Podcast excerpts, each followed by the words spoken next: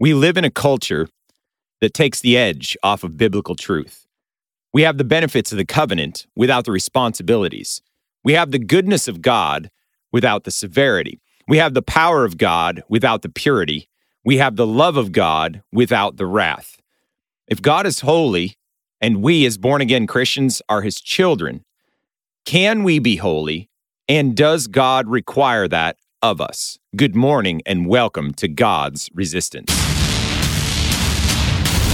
God's Resistance is local in Wilkes-Barre in the Wyoming Valley and spreading elsewhere. If you need someone to talk to or pray with and are interested in joining a small group to help you live as a disciple of Christ, then stay tuned for contact info.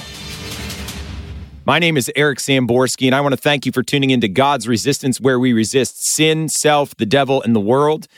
You can hear us every Sunday at 9 a.m. on WITK 1550 AM and 94.7 FM. If you missed the radio program, then look for the God's Resistance podcast on your favorite podcast platform and YouTube at 9 a.m. every Sunday, where these are uploaded, and you will find other content on there as well. You can find us at godsresistance.com and on Facebook, Gab, Gab TV, and YouTube at God's Resistance. That is spelled G O D S R E S I S T A N C E. Make sure to like, follow, and turn on notifications for helpful spiritual content. You will find us in person every Sunday at noon, uh, weather permitting, and I'm not sure how much longer we're going to be out on the square. I just keep saying that. We're taking it one step at a time, but you can find us every Sunday in the Wilkes-Barre Public Square at noon. You can contact us at gods.resistance at gmail.com or give us a call at 570 362 7782. Now, let's listen in on today's briefing.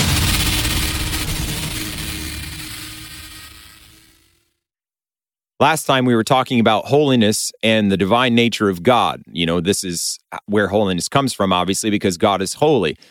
Um, today we're going to be talking about holiness and the divine will. And uh, I had mentioned this in the first one that I've done in this series. This is based off of this book, uh, Be Ye Holy by Leslie Wilcox. Um, you can probably buy that uh, online somewhere. It is an excellent book. Um, and so I use his scriptures and outlines there, and I may add and take away certain things here and throughout, but I do want to give credit to whom credit is due. Um, holiness is an issue in our day. It used to be more across the board that people were not arguing against holiness. It used to be that if you were a Christian, you lived a holy life. However, now we've got to drill into this because a whole lot of people are trying to argue that we don't need to live a holy life uh, because Jesus paid it all. And um, there, the problem is, is there's some truth mixed in with that. That we are not trying to, in our own righteousness, live with God but we are empowered by the Spirit of God. Not only does He impute holiness or righteousness to us, but He imparts it to us. We actually are made holy through the blood of Jesus Christ and the indwelling of the Spirit of God. So, um, why is holiness necessary? Just a little bit of a review. Um, we are to be holy, first and foremost, because the scripture says God is holy. That in and of itself would be sufficient without having any other obligation in the scripture. The sole fact that God says, I'm holy, so you be holy, that should really end the argument. But is that where the scripture stops? Does the scripture bring out more than just God saying he's holy, therefore you should be holy? Well, there are various other things to consider, two of which I'd like to just bring out now that God opposes sin in his creatures, and his people. And I say his creatures because eh, distinguished from his people, because if we say God opposes sin in his people, then that would give the idea that God only hates sin inside of Christians. Well, God hates sin inside of his creatures, all people, no matter whether they're Christians or not.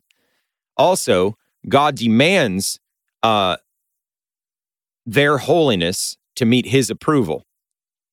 And then we see if I try and act holy or live right and holy, there's another place in scripture in Isaiah where it says that our righteousness is as filthy rags and talking about the um, Pharisees and other religious people of that time, um, we read that it says that they went about trying to establish their own righteousness, but were not receiving the righteousness of God, which is by faith through Jesus Christ.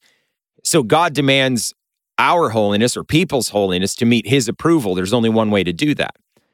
So, why is holiness necessary? Because God is holy, because he opposes sin in his creatures, and he demands that our holiness meets his approval. So let's first talk about the condemnation of sin in men.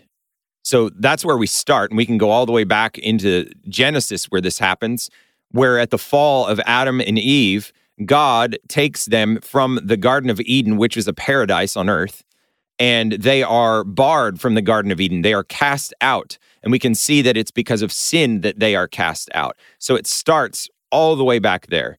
And then we see from there uh, the problem between Cain and Abel, where Cain uh, committed the first murder in the scripture and killed his brother Abel out of jealousy.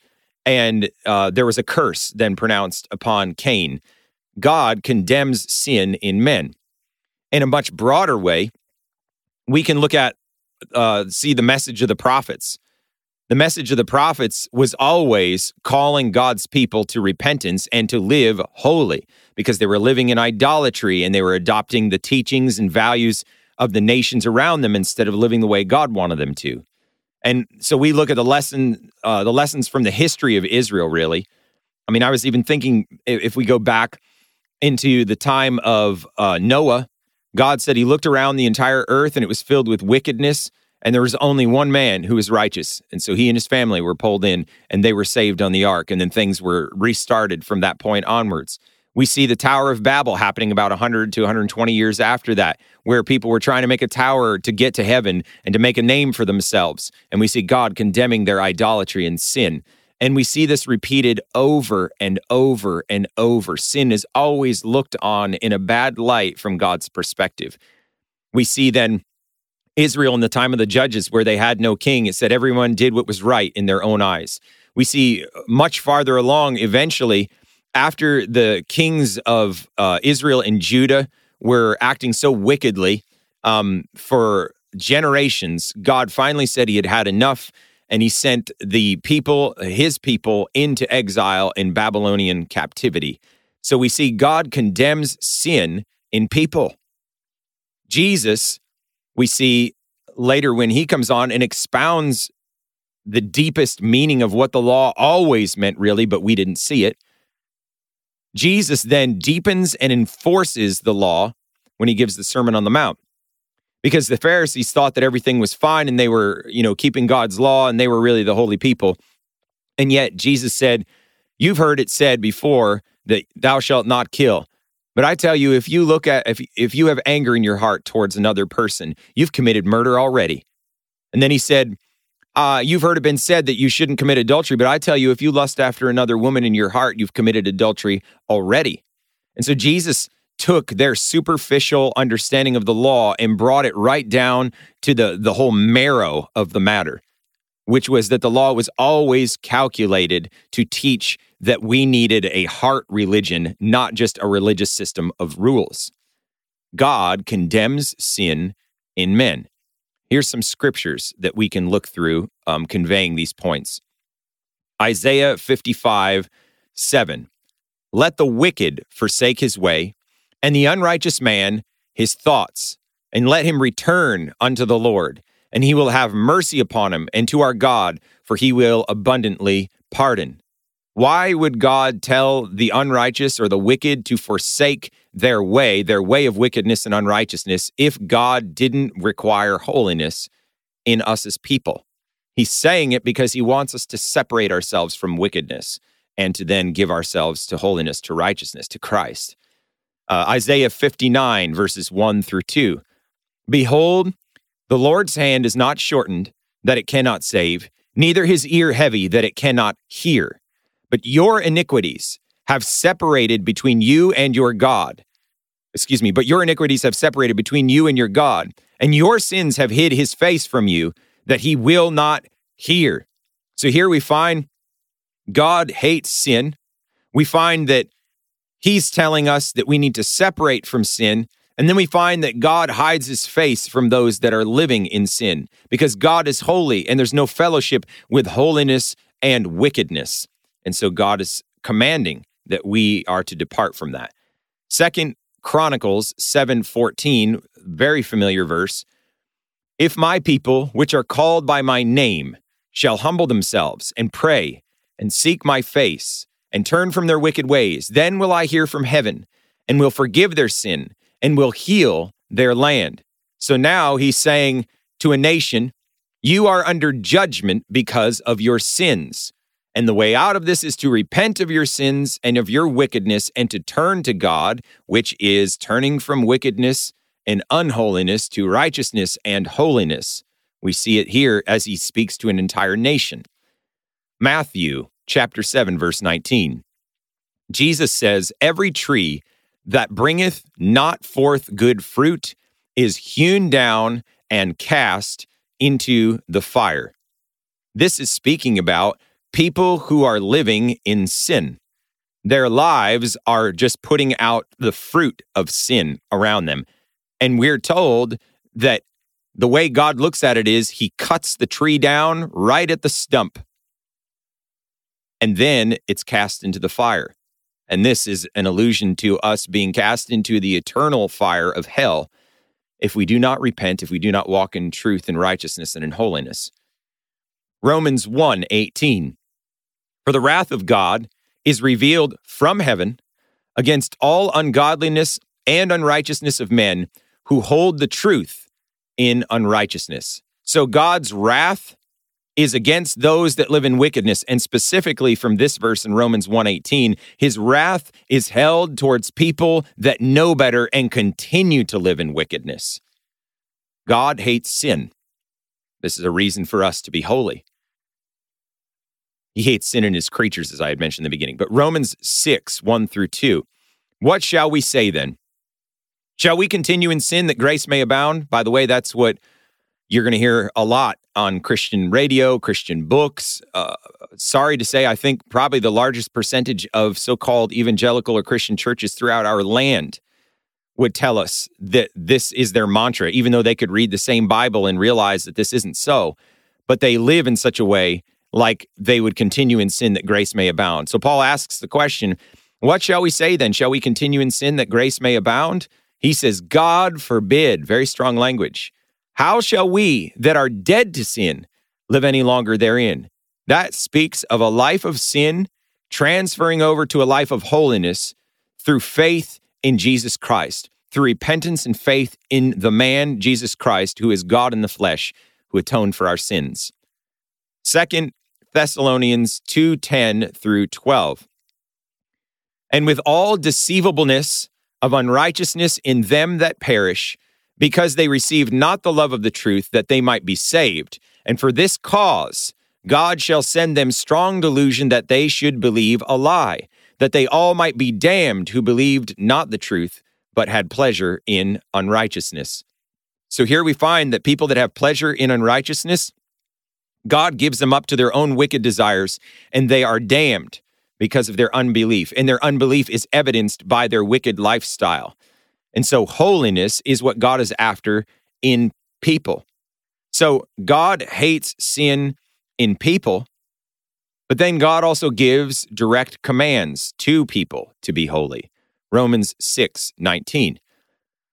I speak after the manner of men because of the infirmity or weakness of your flesh.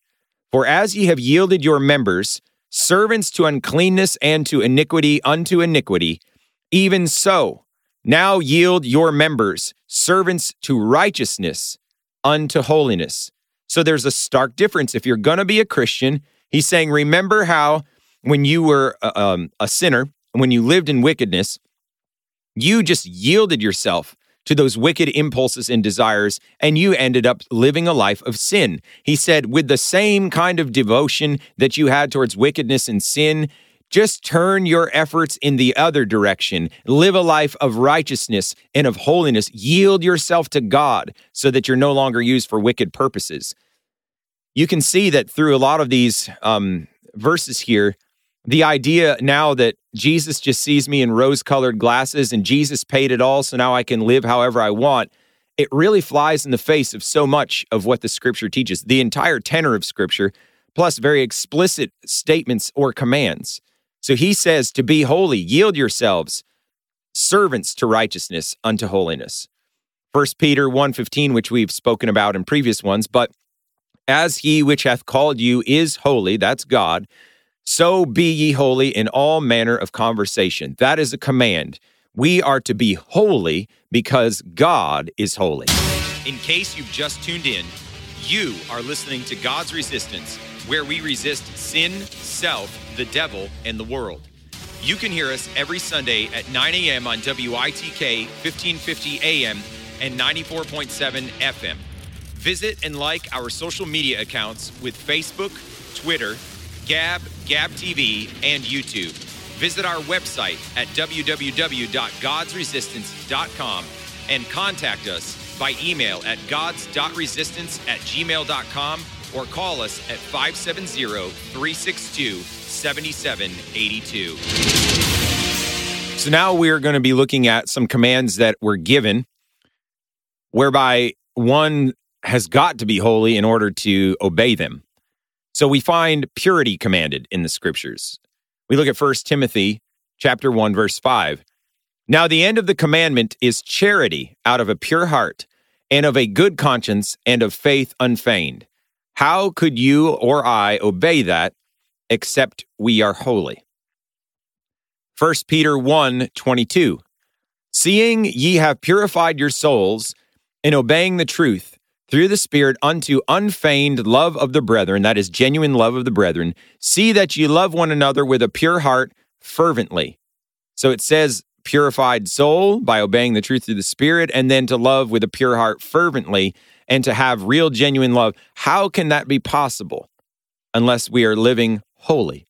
Unless God makes us holy. Also, we find that perfection is commanded. And this is a scary word for a lot of people. But if the Bible uses those terms, then we've got it's our due diligence to look into it and say, well, he commanded it. What does it mean? So Genesis 17, 1. And when Abraham was 90 years old and nine, so 99 years old, the Lord appeared to Abram and said unto him, I am the Almighty God. Walk before me and be thou perfect. Now, either God is being incredibly cruel to Abraham, or he's commanding him to be and to do something that is within his reach. So God says to Abraham, Walk before me and be thou perfect. We're told in the scriptures uh, in Matthew, I believe in, uh, in the Sermon on the Mount, Jesus says, to be perfect as your Father in heaven is perfect. So we find it in the Old Covenant, we find it in the New Covenant. God means something, and that's why he says it. Uh, and there I, have already got it here. Matthew 5 48. Be ye therefore perfect, even as your Father which is in heaven is perfect. So perfection is commanded. How can that be possible except a life of holiness and a heart of holiness is reality. How can that happen? God is commanding us to be holy through these things. Then we also have love commanded. So Jesus said in uh, Matthew 22 37, Jesus said unto him, Thou shalt love the Lord thy God with all thy heart, and with all thy soul, and with all thy mind. How can anyone do that except they're living holy. Because if I'm living in sin, I'm not loving him with all of my being. We read in, let's see here, Romans 13, 8 through 10, Owe no man anything but to love one another. For he that loveth another hath fulfilled the law. For this, thou shalt not commit adultery, thou shalt not kill, thou shalt not steal, thou shalt not bear false witness, thou shalt not covet. And if there be any other commandment, it is briefly comprehended in this saying, namely, Thou shalt love thy neighbor as thyself. Love worketh no ill to his neighbor. Therefore, love is the fulfilling of the law. This true divine love, which, if you look in the original Greek, Greek is agape, divine love, a love by by choice, a love because we love God. Um, how can we live right except we're holy? How can we love the way God wants us to love, uh, live the way that God wants us to live unless we're holy? How can we love the way that God wants us to love unless we are holy? And remember what I said in the beginning, this is not a holiness that is fabricated from our own being. It the the spirit of God creates in us a holy heart if we let him, but also it is a cooperative effort where the Spirit of God speaks to us, shows us what we need to do, and then when we obey, His grace is there to make real the very thing that He's asking us to do. We read in Colossians 3:14, and above all these things, put on charity, that is love, which is the bond of perfectness. How in the world can I live like that? Unless God is commanding me to be holy and unless he can do it and it can make it real. Also, we read that the Holy Spirit he has inspired the apostles to exhort men to live holy. So if God did not want didn't mean for us to be holy, why then are the inspire, inspired apostles commanding us to be that way? That's cruel. God is a tyrant. That is, of course, unless he really does want us to be holy, which I believe the Bible clearly teaches. So the Holy Spirit has inspired the apostles to exhort men to live holy. Uh, 2 Corinthians 7, verse 1. Having therefore these promises, dearly beloved, let us cleanse ourselves from all filthiness of the flesh and spirit, perfecting holiness in the fear of God. I just need to stop for a moment. There's some that say that we're holy in our spirit, but because we live in this sinful flesh, uh, we're not going to be able to live truly holy. It's more of like a, a, an inward knowledge of holiness, that imputation of holiness, and not actual holiness. This verse flies in the face of that. Cleanse ourselves from all filthiness of the flesh and spirit. It's an, it's an entire person. By the way, the Bible does not teach that this meat and bones is evil. God created us and He said it's good we were good. But there's a problem within us in our heart in the deepest place of us that's corrupted, and that needs to be taken care of. Uh, Hebrews chapter 6, verse 1. Therefore, leaving the principles of the doctrine of Christ, let us go on unto perfection, not laying again the foundation of repentance from dead works and of faith toward God. So here we see repentance from dead works is something that's already taken place, and he's telling Christian people to go on to perfection, a life of holiness, of righteousness before God. The inspired apostle writes this down. The Holy Spirit inspires these apostles. Then in 2 Peter 3:11, seeing then that all these things shall be dissolved, that's the world and everything in it, what manner of persons ought ye to be in all holy conversation and godliness? So there we find a command and exhortation unto holiness by a Holy Spirit inspired apostle. Another reason holiness is necessary to fit one for heaven. In order for us to be able to even enter the gates of heaven, we've got to be holy because nothing unholy or unclean can be in that place. So we read in Psalms uh, 24, 3 through 4 who shall ascend into the hill of the Lord? Or who shall stand in his holy place? He that hath clean hands and a pure heart, who hath not lifted up his soul unto vanity, nor sworn deceitfully. That is fairly clear. Then Matthew 5 8. Blessed are the pure in heart, for they shall see God. Here we find that again. Follow peace with all men and holiness, without which no man shall see the Lord. Hebrews 12 14. That's that is such a clear, stark statement. Without holiness, nobody will see the Lord. We will not be able to enter heaven. That seems so clear. Um, and, and it's supposed to be clear. God wants us to be holy. Uh, let's see here. Revelation 20, verse 6.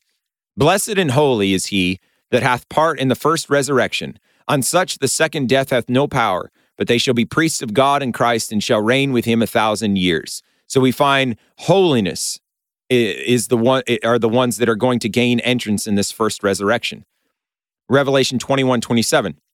And there shall in no wise enter into it anything that defileth, neither whatsoever worketh abomination or maketh a lie, but they which are written in the Lamb's book of life. So there we have it. You can't you can't enter heaven if you're going to defile it, if you work an abomination, if you make a lie, you have to be written in the Lamb's book of life. And those that are written in the Lamb's book of life live a holy life because Jesus has done something supernaturally in their heart and life for that to be a reality. Revelation 22 14. Blessed are they that do his commandments, do, that they might have right to the tree of life and may enter in through the gates into the city. So that implies that if you do not live righteousness, if your deeds are wicked, that you do not have a right to the tree of life and you may not enter into the gates of the city of heaven. This is very important for us to understand in these days. We cannot walk around being fooled thinking that we can live a wicked and a sinful life, and yet somehow Jesus is going to overlook that and we're going to go in. He has come to destroy the works of the devil. He's come to destroy sin inside of the lives of his people, inside of the lives of anyone who will repent, confess their sins, believe on the name of Jesus Christ. That's what he's after in every one of us. Compare also these two scriptures, Matthew 7 21 and 1 Thessalonians 4 3. Not everyone that saith unto me, Lord, Lord, shall enter into the kingdom of heaven, but he that doeth the will of my Father which is in heaven. For this is the will of God, even your sanctification, that you should abstain from fornication. And if you go on, he lists off a few other things. A life of holiness is what he is after. Um, and uh, the holiness is necessary for us to even enter heaven. God's call includes holiness. 1 Thessalonians 4 7. For God hath not called us unto uncleanness, but unto holiness. He calls us to holiness. Uh, his dealings with his children are intended to produce holiness. We read in Hebrews 12:10, "For they verily or truly for a few days, that's our fathers, our earthly fathers, chastened us after their own pleasure. But he, God, for our own profit, that we might might be partakers of his holiness." That doesn't sound just like an imputation. You and I are partakers of his holiness. Compare these two scriptures, Romans 8:29 and Hebrews 7:26. For whom he did foreknow, he also did predestinate for what? To be conformed to the image of his son, that is to be conformed to the image of Christ, that he might be the firstborn among many brethren.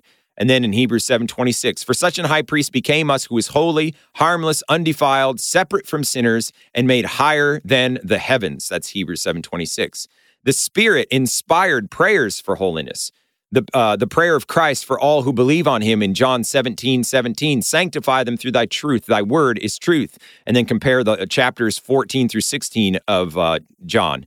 Jesus teaches his disciples of a deeper need, which he there calls their uh, the coming of the comfort, comforter. Uh, chapter 17, he prays for the disciples' sanctification. Uh, so we need to be, and then he concludes saying they need to be sanctified. There's a need for an abiding comforter, and entire sanctification and the coming coming of the comforter are synonymous in the scriptures. Then we find the prayers of the apostles, and I'm not sure I'm going to be able to get through all these, but we'll try it. The God of our Lord Jesus Christ, the Father of glory, may give unto you the spirit of wisdom and revelation in the knowledge of him, the eyes of your understanding being enlightened, that ye may know what is the hope of his calling, and what the riches of the glory of his inheritance in the saints, and what is the exceeding greatness of his power to usward who believe, according to the working of his mighty power that he would grant you, according to the riches of his glory, to be strengthened with might by his Spirit in the inner man, that Christ may dwell in your hearts by faith, that ye, being rooted and grounded in love, may be able to comprehend with all saints what is the breadth and length and depth and height, and to know the love of Christ which passeth knowledge, that ye might be filled with all the fullness of God that you may approve things that are excellent, that you may be sincere and without offense till the day of Christ, that you may walk worthy of the Lord unto all pleasing, being fruitful in every good work and increasing in the knowledge of God, strengthened with all might according to his glorious power, unto all patience and long suffering with joyfulness, giving thanks unto the Father which hath made us meet to be partakers of the inheritance of the saints in light. And the Lord make you to increase and abound in love one toward another and toward all men, even as we do toward you, to the end he may establish your hearts unblameable in holiness before the Lord, even our Father at the coming of our Lord Jesus Christ with all his saints. And the very God of peace sanctify you wholly. And I pray, God, your whole spirit and soul and body be preserved blameless unto the coming of our Lord Jesus Christ. Now the God of peace that brought again from the dead our Lord Jesus, that great shepherd of the sheep, through the blood of the everlasting covenant, make you perfect in every good work to do his will, working in you that which is well pleasing in his sight through Jesus Christ, to whom be glory forever and ever. Amen. So, it is holiness is God's divine will, as we've seen. Dear listener, I hope you soak in all of these scriptures. You make a study of the Bible yourself and ask yourself the question Am I holy? Am I living holy before God? Am I really saved? Is God's Spirit in control of my life? Have I been filled with the Spirit of God? That is what God is after in each one of us. Your next step is to call 570 362 7782 or email gods.resistance at gmail.com. Uh, give us a call. We'd love to get together with you uh, and come meet us out in the public square every Sunday at noon. But above all, join the resistance, God's resistance.